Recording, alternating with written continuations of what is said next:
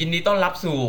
Tree Bear Podcast ครับ รายการที่จะเล่าเรื่องราวที่น่าสนใจ ทั้งประเด็นที่อยากรู้ภาพยนตร์อนิเมะและฟิกชั่น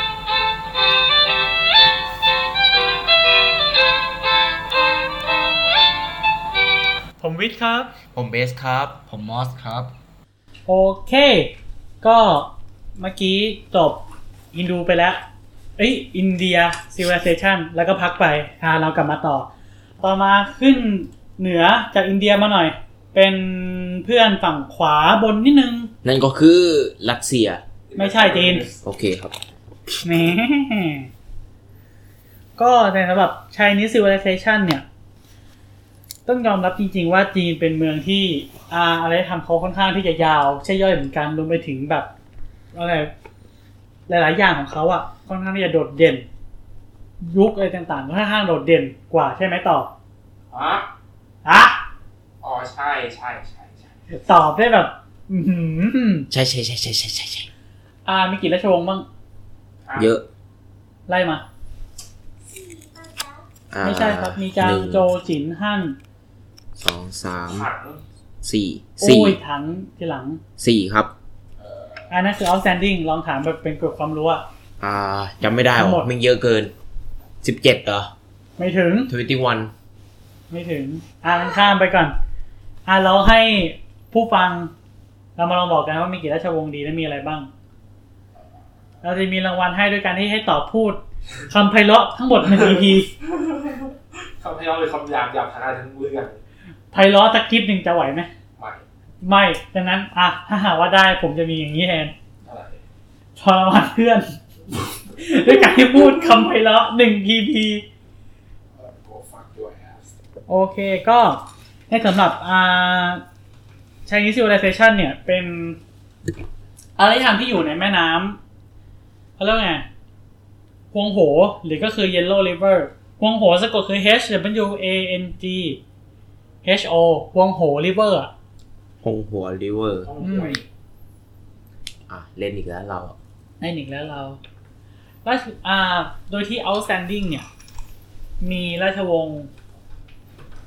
ที่แบบผมเน้นนะว่า outstanding ที่ผมจะมาพูดส่วนใหญ่มันเป็นราชวงศ์ช่วงแรกสี่ราชวงศ์แรก อ่าค ที่ รับ เราจะมาพูด เพราะมันเป็นเหมือนแบบตัวเปิดของทุกๆอย่างอะ ครับผม และนอกนั้นเหมือน follow up มา โอเคฮะ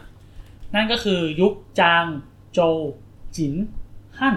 อืม นี่คืออา ฮะ สามยุคแรก อืมอืม อืม อืม เดี๋ยวต่อไปคลิปหน้าๆเราอาจจะมีคลิปที่เจาะดีเทลสำหรับประเทศจีน หรืออารยธรรมจีนโดย เจ เฉ อ พาะ ห้ เห อง มือนกัน น้ำจีนเปล่า นะ เจอห้องน้ำที่ประเทศจีนเปล่า เป็นไงล่ะ แบบว่าขี้เต็มทางเดินอะไรอย่างเงี้ยแบบดูดูดูดูดู นั่นอินเดียหรือจีน ฮะ นั่นอินเดียหรือจีน จีนนั่นแหละ อ่าไหนบรรยายบรรยายที่เป็นไง อยากรู้อยากรู้ ก็แบบว่าประมาณสิบคนลาดไม่ลาดน้ำทั้งคนเลยปล่อยหนักไว้แล้วก็ไม่ลาดน้ำแบบแล้วก็แบบ เมืองไหนวะ ฮะ เมืองไหน เออเดี๋ยวปักกิ่งชานเมือง ปักกิ่งชานเมือง ชานเมือง ประ ของ มาณ ปัก สิบ กิ่ง ห้าปีที่แล้ว กี่ปีนะ สิบห้าปีที่แล้ว ไปทำอะไรอ่ะ ไปทำไม ไม่ได้ไปพ่อไป พ่อไป พ่อไปแล้วพ่อกลับมาบอกว่าไม่อยากไปอีกแล้ว อ๋อเหรอ เออขนาดแบบไปย่านธุรกิจเนี่ยนะแบบผมมีกระตันอยู่นะ อันนั้นปักกิ่งเหรอ ฮะ ปักกิ่งพ่อตอน ใช่เปยจริงปักกิ่ง ปักกิ่งกับเซี่ยงไฮ้ไหนสูงกว่ากันนะ เซี่ยงไฮ้เซี่ยงไฮ้รวยกว่า เซี่ยงไฮ้โดย สูง บ่อย สูง ใช่ สูงอยู่เหนือกว่า อ๋ออันนั้นรวยกว่า น่าจะปักกิ่งมั้งเพราะปักกิ่ง ซี่ยไฮ้ย เป็น มัรวยมาก่อนแล้ว ถ้า มันก็ เอ รว อย น่าจะปักกิ่งเมืองที่พ่อเคยไปอยู่เหมือนกัน คือพ่อไปทำงานที่นั่นปีหนึ่ง ไม่คือตอนนั้นกับตอนนี้มันต่างกันแล้วไงตอนนี้มันเป็นเด็กรุ่นใหม่ มอันนั้นสิบห้าปีที่แล้วเว้ย ไม่ต่างกันตอนให้พ่อเราไปก็เป็นงั้น คือคนตอนที่พ่อไปสิ่งที่ ระ คน เบิด ไม่ไม่สิ่งที่คนจีนสงสัยอ่ะ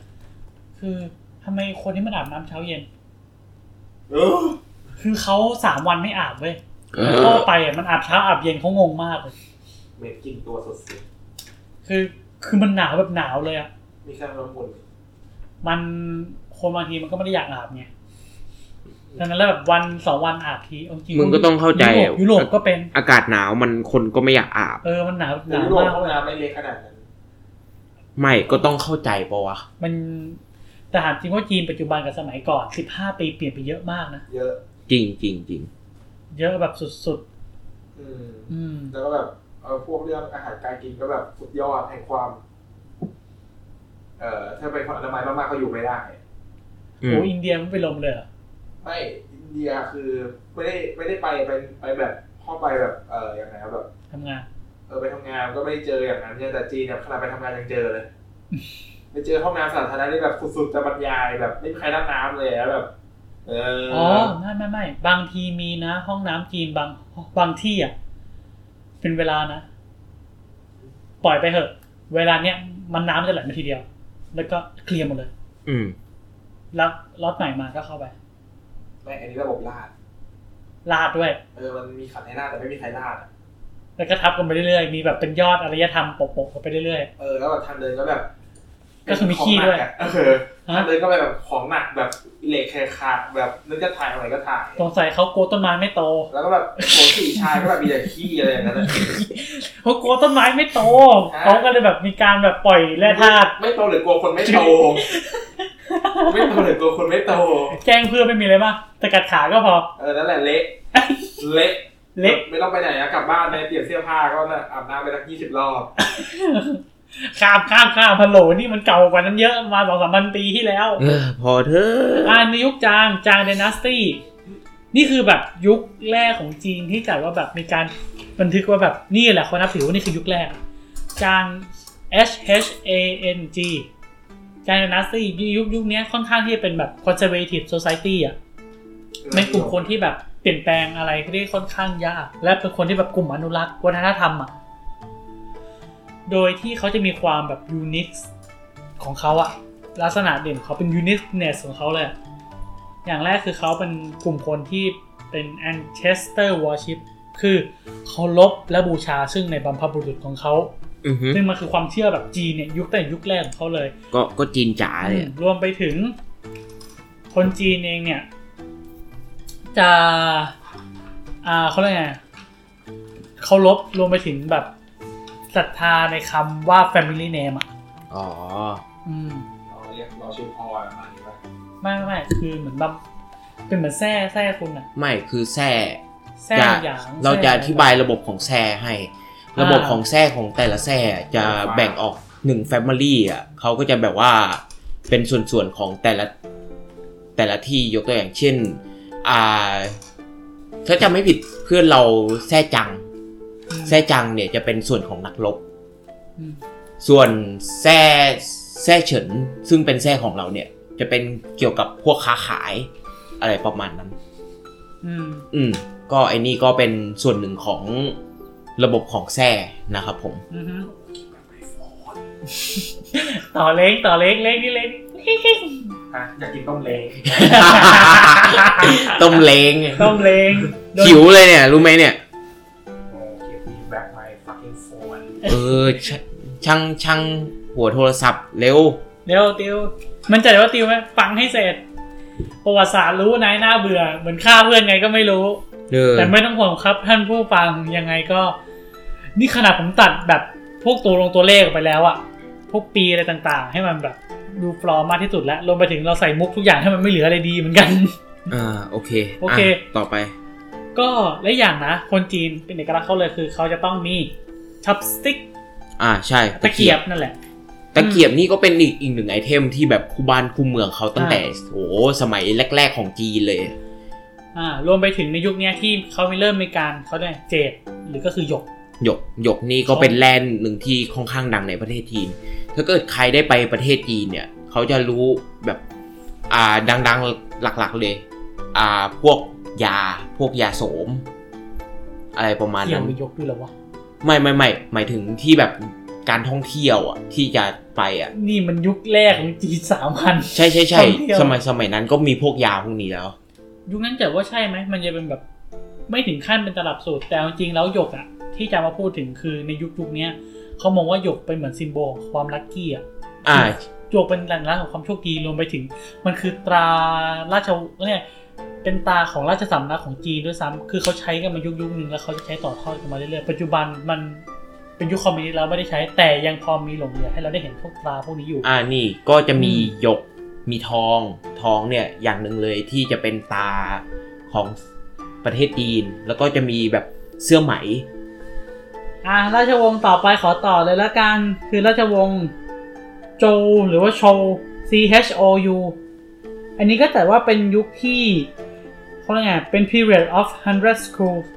ยุคที่แบบมีการเรียนอะไรพวกเนี้ยในสำนักนู่นนนั่นต่างๆ เยอะมาก โดยที่ยุคเนี้ยเขาเรียกว่าเป็นฟีดอริซึม สายอิน อืม โดยที่แบบมีการเอ้ยการปกครองแบบแลนด์ลอร์ดอ่ะ ก็คือมีแบบ local อ่า rural หรือก็คือพวก novel คนที่แบบเป็นผู้ขุนนางแหละที่มาคอยจัดการในแต่ละเมืองต่างๆ ในสามยุคยุคนี้ รวมไปถึง อ่า ยุคของโจเนี่ย การที่คุณจะอยู่รอดในเมืองเมืองนั้นก็คือคุณเป็นฟาร์มเมอร์ใช่ไหม คุณก็ทำงานต่างๆ เพื่อแลนด์ลอร์ดเหมือนกันเหมือนส่งข้าวส่งน้ำด้วยนั่นอ่ะ จอนชาวไร่ อืม แต่ไอตัวที่เด่นที่สุดเนี่ยก็คือยุค อ่า จิน อืม อืมชินชิน นี่ไง คือยังไงอ่ะ ย้อนกลับไปก่อนยุคโจเนี่ย อีที่บอกว่ามืออ่าเป็นแบบมือร้อยโรงเรียนอะ่ะ เพราะว่ายุคเนี้ยมีทั้ง อ่าลัทธิเต๋าและขงจื้อเกิดขึ้นมาในยุคยุคนี้ด้วย อืม อ่ามันเกิดในยุคโจ โจเดนัสตี้ในสำหรับลัทธิอ่าขงจื้ออะในภาษาอังกฤษเขาเรียกว่า Confucianism หรือก็คือ C O N F U C I A N แล้วก็ I S M Confucianism ครับ อืมโดยคนคิดเนี่ย เรามักจะเรียกว่าเป็นขงยื้ออ ม แต่คนภาษาอังกฤษเขาเรียกว่า Confucius เอาจริง ๆ ลูกหลานของหงจื้ออะปัจจุบันก็ยังมีอยู่นะ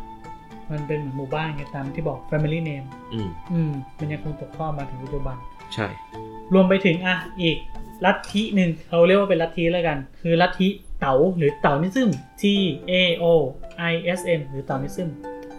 ก็เกิดในยุคนี้เหมือนกัน อันเนี้ยเขาจะเรียกโฟลเดอร์ว่าเราชื่อ ซึ่งเราชื่อก็คือแปลว่าคุณครูหรืออาจารย์ อาจารย์ แหละแปลว่าอาจารย์เราชื่อ เรา เดี๋ยว ชื่อ เดี๋ยวเดี๋ยวเราจะมาเจาะลึกเกี่ยวกับอันนี้อีกทีหนึ่งในตอนแบบปรัชญารวมไปถึงแบบเกี่ยวกับพวกลัทธิต่างๆ ในจีนในสำหรับสี่อารยธรรมที่เราจะพูดถึง อ่ะต่อมา ราชวงศ์ที่สามคือ จินหรือ C H I N จิน อ่าครับ โดยที่ในสำหรับยุคเนี้ย first emperor ก็คือ ชื่อหานจี้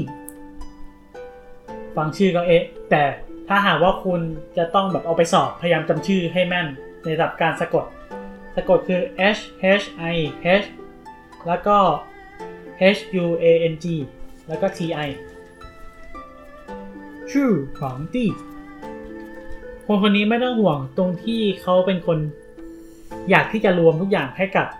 อยู่กับตัวเขาคนเดียวอะอืม ดังนั้นแล้วการที่มันมีการตั้งแบบคนไปบกอยู่กับพวกลัทธิต่างๆ อะไรมากมาย มันก็เป็นสิ่งที่เขาไม่ค่อยโอเคสักเท่าไหร่ โอเค ดังนั้นแล้วอ่ะ ก็เผาหนังสือแม่งเลย ฮะ เผาหนังสือทิ้งอะนะ คุณเห็นหนังสือลัทธิต่างๆไหมทั้งเต่าทั้งขงจื้อความจริงถูกเผาตั้งแต่ยุคนี้แล้วนะ อ๋อแซด เขาเผาทำลายทิ้งหมด เพราะว่าถ้าคนเผาเสร็จปุ๊บ ยุคยุคนี้แหละครับ ยุคของจินส่วนใหญ่เรา มักจะเรียกอันเนี้ยว่าจินซีฮ่องเต้อ่ะถ้าเรียกง่ายๆอ่ะแต่เมื่อกี้ที่ผมบอกมันชื่อว่าชู่หางจี้ ซึ่งอันนี้เป็นชื่อแบบที่เราอ่านกันเพราะอย่าลืมว่าชื่อบางอันที่เราอ่านอ่านกันในประเทศไทย บางอันเป็นแต้จิ๋วก็มีนะ อืม ปนๆกันไป แต่ผมขอเรียกเขาว่าอ่าชื่อหางจี้แล้วกัน ครับผม ชูฮานตี้อะแหละ คนคนเนี้ยเขาต้องการจะสร้างอ่ากำแพงเมืองจีน หรือเขาเรียกว่า Great Wall of China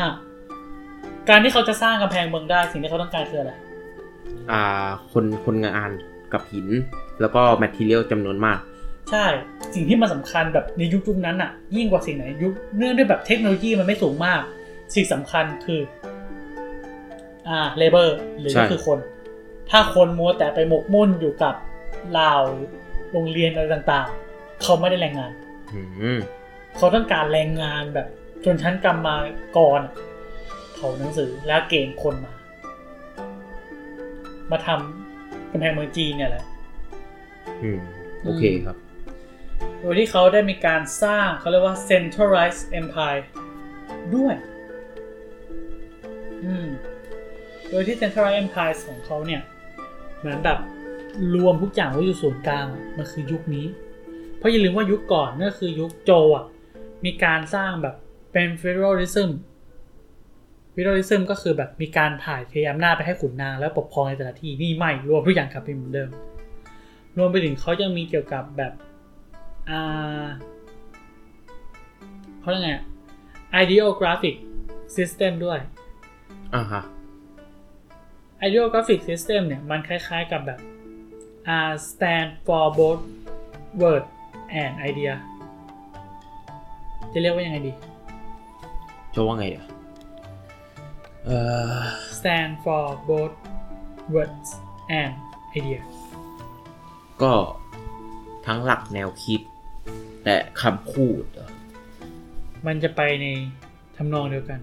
อืม อะไรประมาณนั้นน่ะแหละอ่ะ อืม ก็คนนี้ค่อนข้างเด่นเพราะผลงานเขายังอยู่ถึงจนถึงปัจจุบัน ครับ คุณส่องอะไรอะดูจากดาวเทียมลงมาก็ยังเห็นกำแพงเมืองจีน นี่แหละผลงานเขา ใช่ รวมไปถึงเขายังเป็นหนึ่งในคนที่รวบรวม อ่าเขาเรียกสร้างการเขียนที่ชัดเจนเป็นสแตนดาร์ดที่สุดอะ อืม เพราะคนจีนสมัยก่อนเขาพูดก็คนละภาษา ปัจจุบันเรายังเห็นเลยการแบบพูดจีนกลาง พูดแต้จิ๋ว พูดฮกเกี้ยน อ่ะครับ แต่ทุกการเขียนอันเดียวกัน เกิดตั้งยุคเขาเขาสร้างการเขียนแบบรวบรวมมาหลายแบบอะและเขาได้สร้างการเขียนตัวอักษรแบบนี้แบบเดียวขึ้นมา ทุก ครับ คนทั่วอะไรทั่วเมืองจีนอะหรือจุดใดก็ตามที่เขาแบบ ไปปกครองจะค้าขายกับเขาอะเขาทุกคนจะต้องใช้แบบตัวอักษรจีนแบบนี้เท่านั้น คุณไม่สามารถเขียนตัวอักษรในแบบของคุณได้ ถือว่าผิดกฎ อ๋อ ถ้าคุณไม่โดนฆ่าก็เอาไปสร้างกับแพงเมืองจีนซะเขาต้องการพลักอะไรเขาต้องการกรรมกร ครับผม อืม ต่อมาอ่ะอันสุดท้ายที่เป็นอันที่สี่ที่เราอยากจะพูดถึงเนี่ยก็คือฮั่น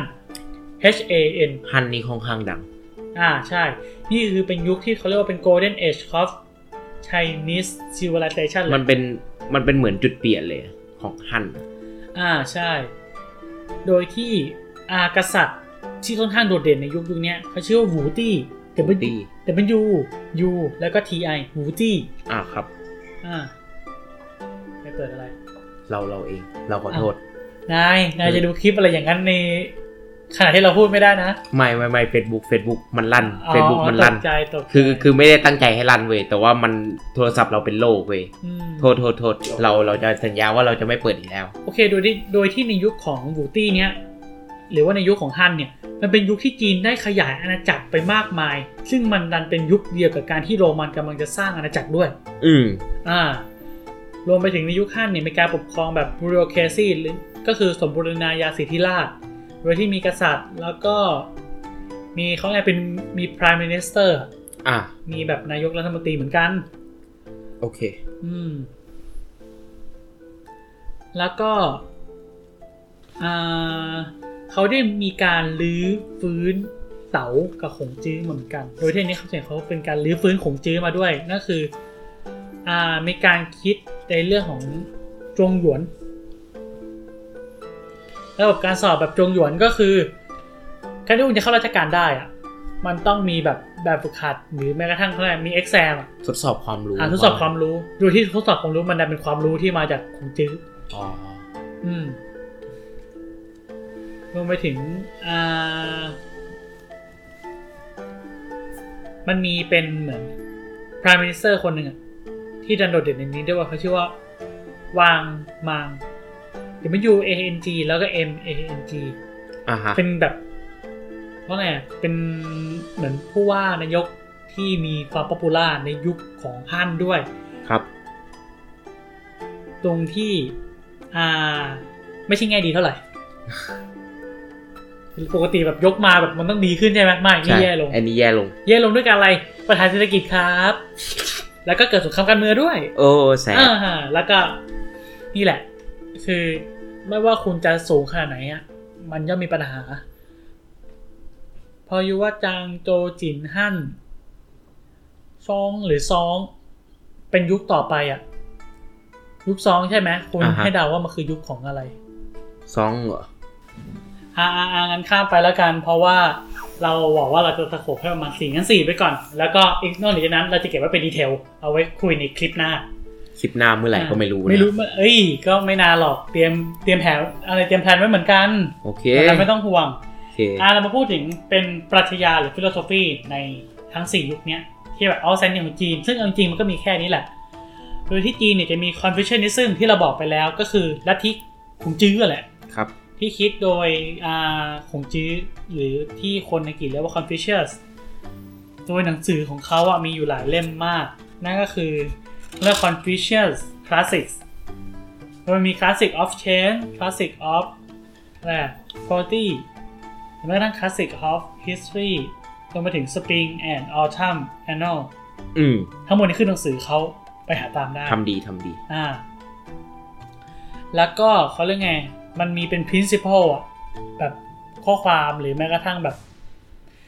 ลัทธิเขาปรัชญาเขาจะมีแบบเบื้องต้นของเขาเป็นเมนเลยอะ อ่า นั่นก็คือเป็นความรับผิดชอบต่อสังคม มีเป็น 5 ความสัมพันธ์อยู่ 5 ความสัมพันธ์เนี้ยคือทุกคนที่หลับทานในหน้าที่ของจื้อคุณควรที่จะปฏิบัติตาม 5 ข้อนี้มันเป็นสิ่งสำคัญ มันเหมือนอะไรเป็น5 relationship มากกว่า อืม ที่แบบในสังคมของจื้อจะมีอะนั่นคือ พ่อกับลูก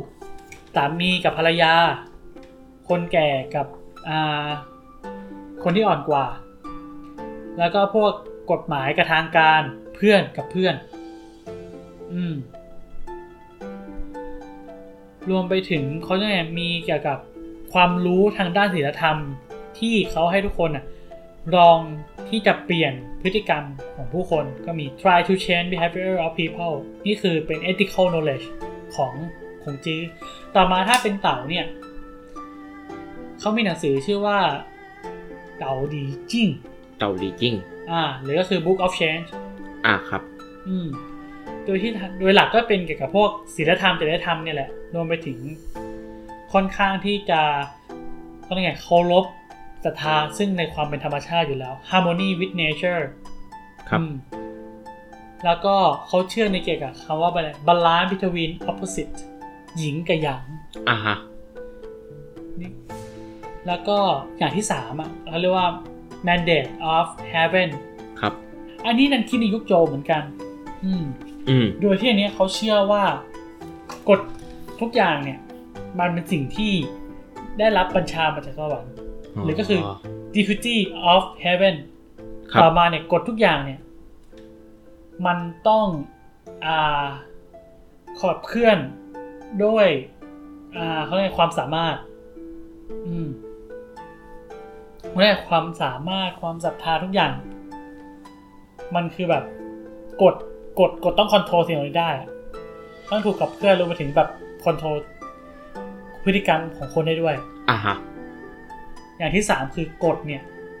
จะต้องให้อภัยรวมไปถึงลงโทษคนที่ฝ่าฝืนได้ด้วย อืม อืมมันก็ดูเป็นเหมือนเบนเบนของคนทั่วไป แค่อันแรกอย่างเดียวคือ คือกฎมาจากสวรรค์นะครับ อ่าซีวิลรอกับคอมมอนรอไม่ใช่กฎจากสวรรค์ อ่า คือมันเอ้ยแล้วแต่ประเทศ ถ้าหากว่าเป็นคอมมอนรอถ้าหากว่าคุณเป็นประเทศที่เชิงมุสลิม มีกฎจากทางศาสนา อันนี้โอเคมันมีการมิกซ์ อืมฮึ อืมต่อมาเขาเรียกว่า legalism นี่ก็เกิดในยุคของโจ d y n a s t y เหมือนกัน โดยที่เขาเชื่อว่า คนเนี่ย แย่โดยธรรมชาติอยู่แล้ว คือเหมือนธรรมชาติหรือสิ่งแวดล้อมเป็นสิ่งตัวกำหนดอะว่าทำให้คนนั้นดีหรือแย่ อ่า อืมรวมไปถึงถ้าหากว่าคนมันแย่เนี่ยแปลว่าแบบมันควรที่จะต้องแบบ ปรับปรุง เออปรับปรุงใช่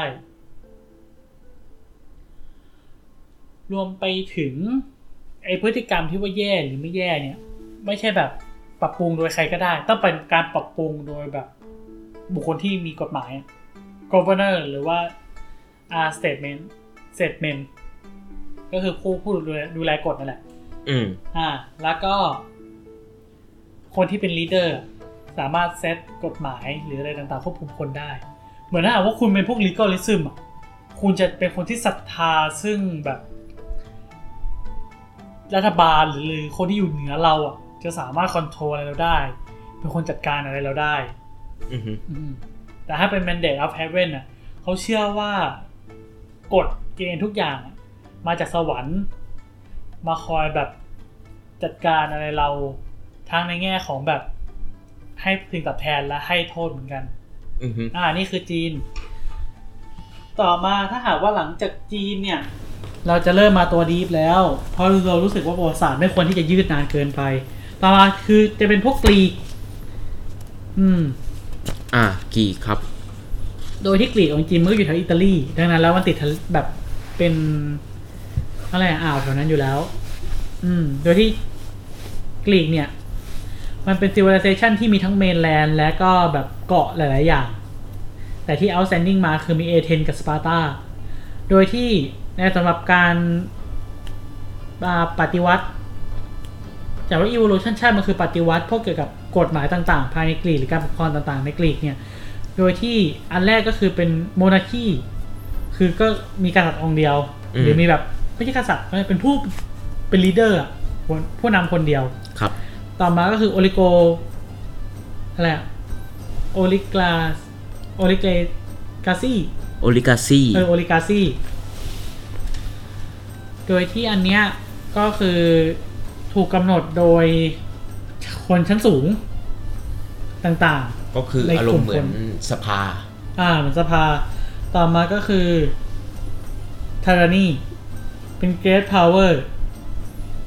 อิริเกอรี่หรือก็พวกดิกเตอร์ชิพอะเผด็จการ อือฮึ อ่าต่อมาก็คือ democracy ประชาธิปไตยอะแหละโดยทุกคนทั้งหมด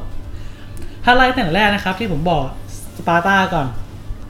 สปาร์ตามันคือสังคมของกลุ่มนักรบจริง ๆอ่ะถ้าตีง่ายๆในสำหรับคำว่าสปาร์ตาให้คุณไปดู 300 จะเป็นตัวอย่างได้ดีมาก หนังเรื่อง 300อ่ะ ใช่ ทุกคนเป็นนักรบเป็นผู้ชาย จะมันจะบอกทุกอย่างที่เกี่ยวกับ 300 เลย ถ้าเกิดคุณอ่าน เอ้ยคุณดูรายละเอียดของหนังเรื่อง 300 จริง ๆ อ่ะ ของสปาร์ตา อ่ะ ต่อมา ครับ ภายในสปาร์ตาเนี้ยเขาจะมีเป็นแบบกลุ่มคนสามกลุ่มที่เวลาเขาจะแบ่งกันกลุ่มแรกคือเป็นพลเมืองจริง ๆ ของสปาร์ตาอย่างที่สองคือ คือกลุ่มคนที่ไม่ใช่แบบเป็นพลเมืองของสปาร์ตาจริง ๆอะ่ะโดยที่เขาอะ่ะก็เขาเรียกไงจะต้องอยู่ภายใต้กฎหมายของนะเมืองเมืองนั้นที่อยู่ในสปาร์ตาด้วย แต่คนเหล่านั้นต่อให้อยู่ในกฎหมายนั้นแล้วเวลาเขาจะตัดสินใจอะไร คนเหล่านี้จะไม่มีสิทธิ์ในการตัดสินใจสิ่งเหล่านั้น อ่ะใช่ อืม ต่อมาก็คือกลุ่มสุดท้ายอ่ะ เป็นกลุ่มทาส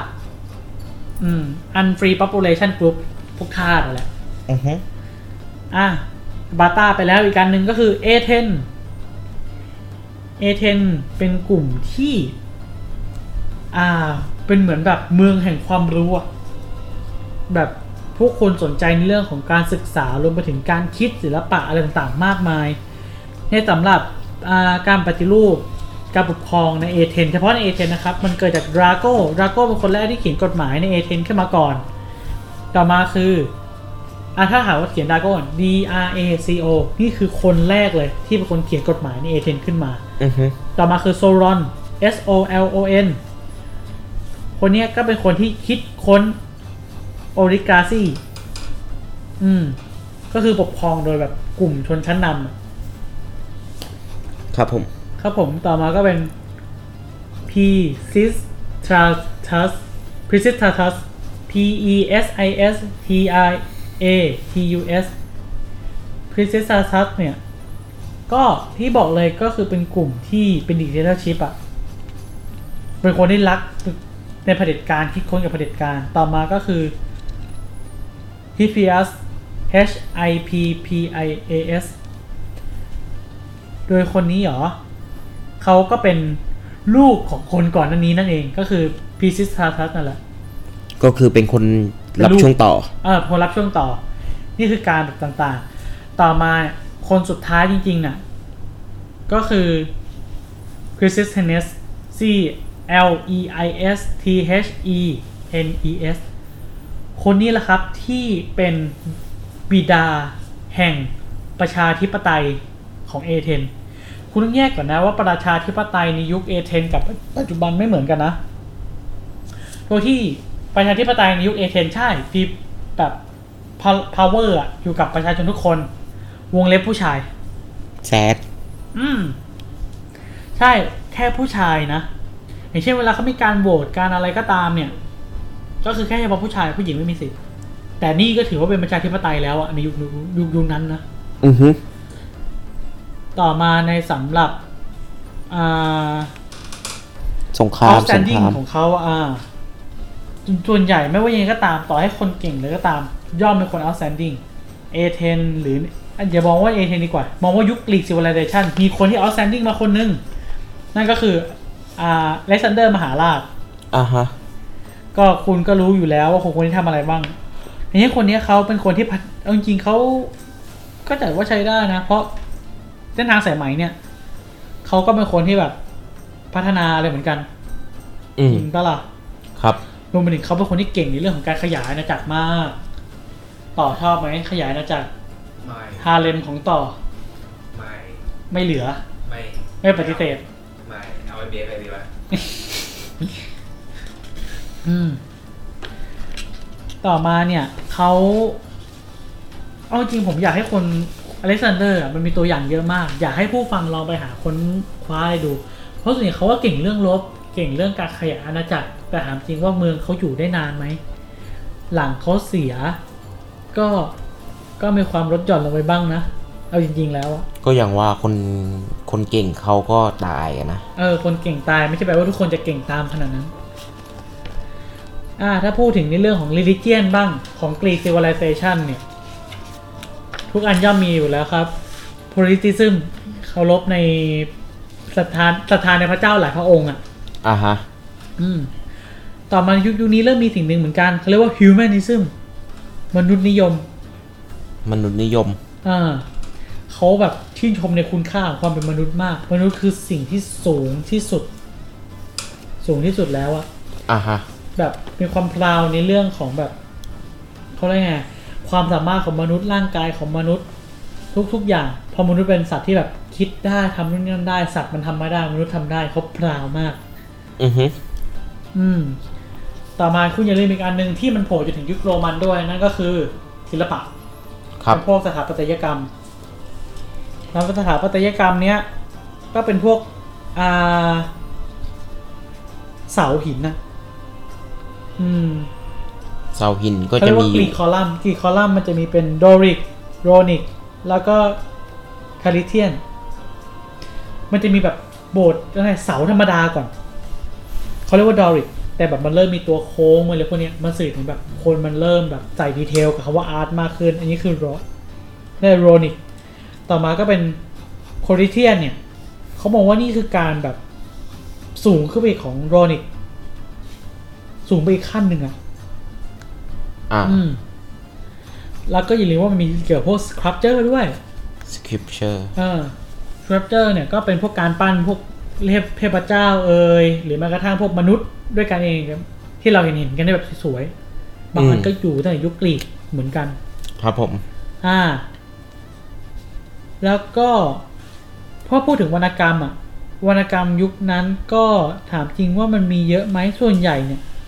เนื่องด้วยกรีกเนี่ยเขาก็เขาเรียกว่าไงอะค่อนข้างที่จะเขียนอะไรพวกเนี้ยเยอะมากมาย ส่วนใหญ่เขาจะพูดเกี่ยวกับพวกโทรจัน อ่ารู้จักโทรจันปะ อันนี้ไม่ชัวร์ โทรจันวอลเนี่ยก็คือเกิดในยุคนี้นะเป็นคือความจริงเราคิดว่ามันคือแฟกต์มากๆ แต่ความจริงมันก็คือเป็นหนึ่งในพาร์ทของอ่าวรรณกรรมเหมือนกัน อ่าฮะ มแล้วก็ถ้าหากว่าเราพูดถึงอีกอย่างหนึ่งเนี่ย ในเมื่อ อ่า เราเห็นแบบคนในมือมือนี้ส่วนใหญ่เป็นนักคิดใช่ไหม ครับ เราต้องหาให้เป็นนักคิดจริง ๆ บ้าง เพราะที่เราพูดไปก่อนหน้านี้เกี่ยวกับอ่า political evolution เหล่านั้นคือเหมือนนักกฎหมายอะนักปกครอง ต่อมาเราจะมาพูดถึงนักคิดจริง ๆ ที่เป็นแบบนักปรัชญา แต่ยุคนั้นเขาจะเรียกว่า sophist S O P H I S T surface sophist คือคนที่ตั้งคำถามเกี่ยวกับอ่า human being อ่ะ ก็คือมนุษย์อะ อืม อารมณ์ประมาณว่ามนุษย์เกิดมาได้ยังไง อะไรยังไง จุดมุ่งหมายของมนุษย์คือยังไง อ่าซึ่งเกี่ยวกับพวกโซฟิสเนี่ยมันเป็นพวก individualism ตามที่บอกคือแบบเป็นคนนักตั้งคำถามเนี่ยเป็นคนที่ตั้งคำถามกับไอ้พวกความเป็นมนุษย์หรือแม้กระทั่งแบบเขาเป็นคนที่รีเจ็คกับคำว่าพระเจ้ามาก อืม อืมรวมไปถึงโซฟิสเป็นคนที่แบบชอบในศิลปะของการดีเบตอะ อ๋อ อ่าในสำหรับ โซฟิสเนี่ย จะมีอยู่ประมาณเท่าไหร่สามคนที่ outstanding สุด ๆ เลย อย่าง ครับ แรกคนนี้ทุกคนต้องรู้จักเขาเรียกว่าโซเครติสโซเครติสนี่คือแบบเป็นบิดาของโซฟิสเลย อืมเขาเป็นคนที่ชอบตั้งคำถามอะไรต่างๆ มากมาย เขาสนใจในเรื่องของ political theory ด้วย อ่า แต่โบราณเขาก็ถูกประหารเหมือนกัน แซด เอาก็คุณแบบคุณ เขาเรียกว่า ตั้งแง่ คุณอะไรพวกนี้ตั้งคำถามบางคน เหมือนว่าคุณตั้งคำถามบ่อยบางทีเขาถามว่าคุณกำลังไปต่อต้านสิ่งที่เขาคิดไหมแต่ผลท้ายชาวเมืองก็มองว่าโอเค ประหาร แซด อืม โดยไอที่เล่นคอร์ดด้วยก็คือสภา อืม ของคือเหมือนว่าคนโหวตเออฆ่าเหอะก็แต่นี่แหละ คือบิดา ต่อมาคือเพรโตเพรโตคือลูกศิษย์ของโซเครติสเหมือนกัน อืม คนนี้เขาจะเน้นเกี่ยวกับเป็น idealism idealism คือยังไง คือทุกอย่างที่คุณทำหรือทุกอย่างก็เป็นคนที่ศรัทธาในเรื่องของประสบการณ์ตัวเอง คุณต้องไปหาประสบการณ์ตัวเองตลอดเวลา นั่นคือแบบ วิธีการเรียนรู้ของคุณอะ อ่า เป็นพวก idealism เหมือนกัน เอา เนี่ จ ย ริง เน้นเน้นใน own experience อะ อืม ผลงานของเขาเขาเรียกว่า theory of idea theory of idea เนี่ย มันจะมีอยู่ 2 อย่างให้เป็นตัวประกอบเขาเรียกว่า material world เอ้ย material world คือเป็น physical touch ทุกอย่างที่เราแตะต้องได้อะ ครับ กับอีกอย่างหนึงคือ ideal world คือเขาเรียก spiritual touch สิ่งที่เราแตะต้องไม่ได้มันเป็นแบบพลังงานนู่นนี่นั่นต่างๆ อืม เขามองว่า ideal world is the most important part of human world เหมือนแบบมันสำคัญยิ่งกว่าแบบโลกแห่งความจริงอีกอะเหมือนเขาเชื่อว่าจุ่สิ่งทุกอย่างที่อยู่ในมายเรา thinking อะไรต่างๆ ไอเดียต่างๆ เนี่ยคือสิ่งที่สูงส่งมาก อ่าครับผม ต่อมาคือเขาเป็นคนคิดเกี่ยวกับพวกริพับบิกอืม ideal state republic ก็คือสาธารณรัฐปะ ใช่ อืม ต่อมานี่อีกคนหนึ่งเป็นคนสุดท้ายแล้ว เขาก็คืออลิสโตเตลคนนี้ก็คือเป็นสิทธิ์ของเพลโตอีกทีหนึ่ง อืม อืมโดยที่เขาเนี่ย เป็นคนที่เชื่อในเหตุผลของมนุษย์หรือก็คือเป็นพวก อ่า rationalism อ่ะ ใช้เหตุผล เป็นคนที่ใช้เหตุผล เป็นพวกตรรกะ คนแรกคือไออาเพโตนี่คือไอเดียจ๋าแบบเชื่อในเกี่ยวกับแบบ แบบเพกเอพิเรียนต่างๆ เป็นไอเดียลิซึมด้วย แต่คนนี้ไม่ เป็นคนชอบใช้เหตุผล แต่คนนี้เขาก็มีเทอรี่ไอเดียเหมือนกัน อ่าครับผม โดยที่ theory of idea เขาเนี่ย เขาเชื่อว่าถ้า material รวมไปถึง idea world อะทั้งสองอันอะสำคัญหมดเลย ไม่มีไหนแบบสำคัญเกินกว่าใคร เก็ตปะ เก็ตเก็ตเก็ต อ่ะถ้าหากว่าไล่ไล่ใหม่นะโซเครติสชอบตั้งคำถาม เป็นคนที่แบบ analyze ทุกอย่างด้วยเพื่อให้แบบ ให้ได้สิ่งที่เป็นถูกต้องจริงๆอะ ต่อไปก็พูโต ต่อไปก็เพโตเพโตคือเป็น idealism เป็นคนที่แบบเบสทุกอย่าง on experience อะ อ่า รวมไปถึงเขาเป็นคนคิด theory of idea โดย อ่าฮะ เขามองว่า material ไอ้ ideal world เนี่ยสำคัญกว่าแบบ human world สิ่งที่อยู่ในสมองเนี่ยเป็นสิ่งที่มีค่าสำคัญยิ่งกว่าแบบมนุษย์จริงๆอีก เพราะคนเขาเชื่อว่าคนทุกคนไม่ได้คิดได้เท่าแบบ ไม่ได้คิดได้ excellent ขนาดนั้น ต่อมาเขาเป็นคนคิด republic ด้วยตรงมาถึงคนต่อไปอีกคนสุดท้ายคนที่สามคืออริสโตเติลคนนี้เป็นติดเพลโต คนนี้เชื่อว่า material world กับ ideal world สำคัญเท่ากัน ไม่มีอันไหน มากกว่าหรือน้อยกว่าเหมือนอาจารย์ อ่าฮะ อืมขัดแย้งกับอาจารย์อีก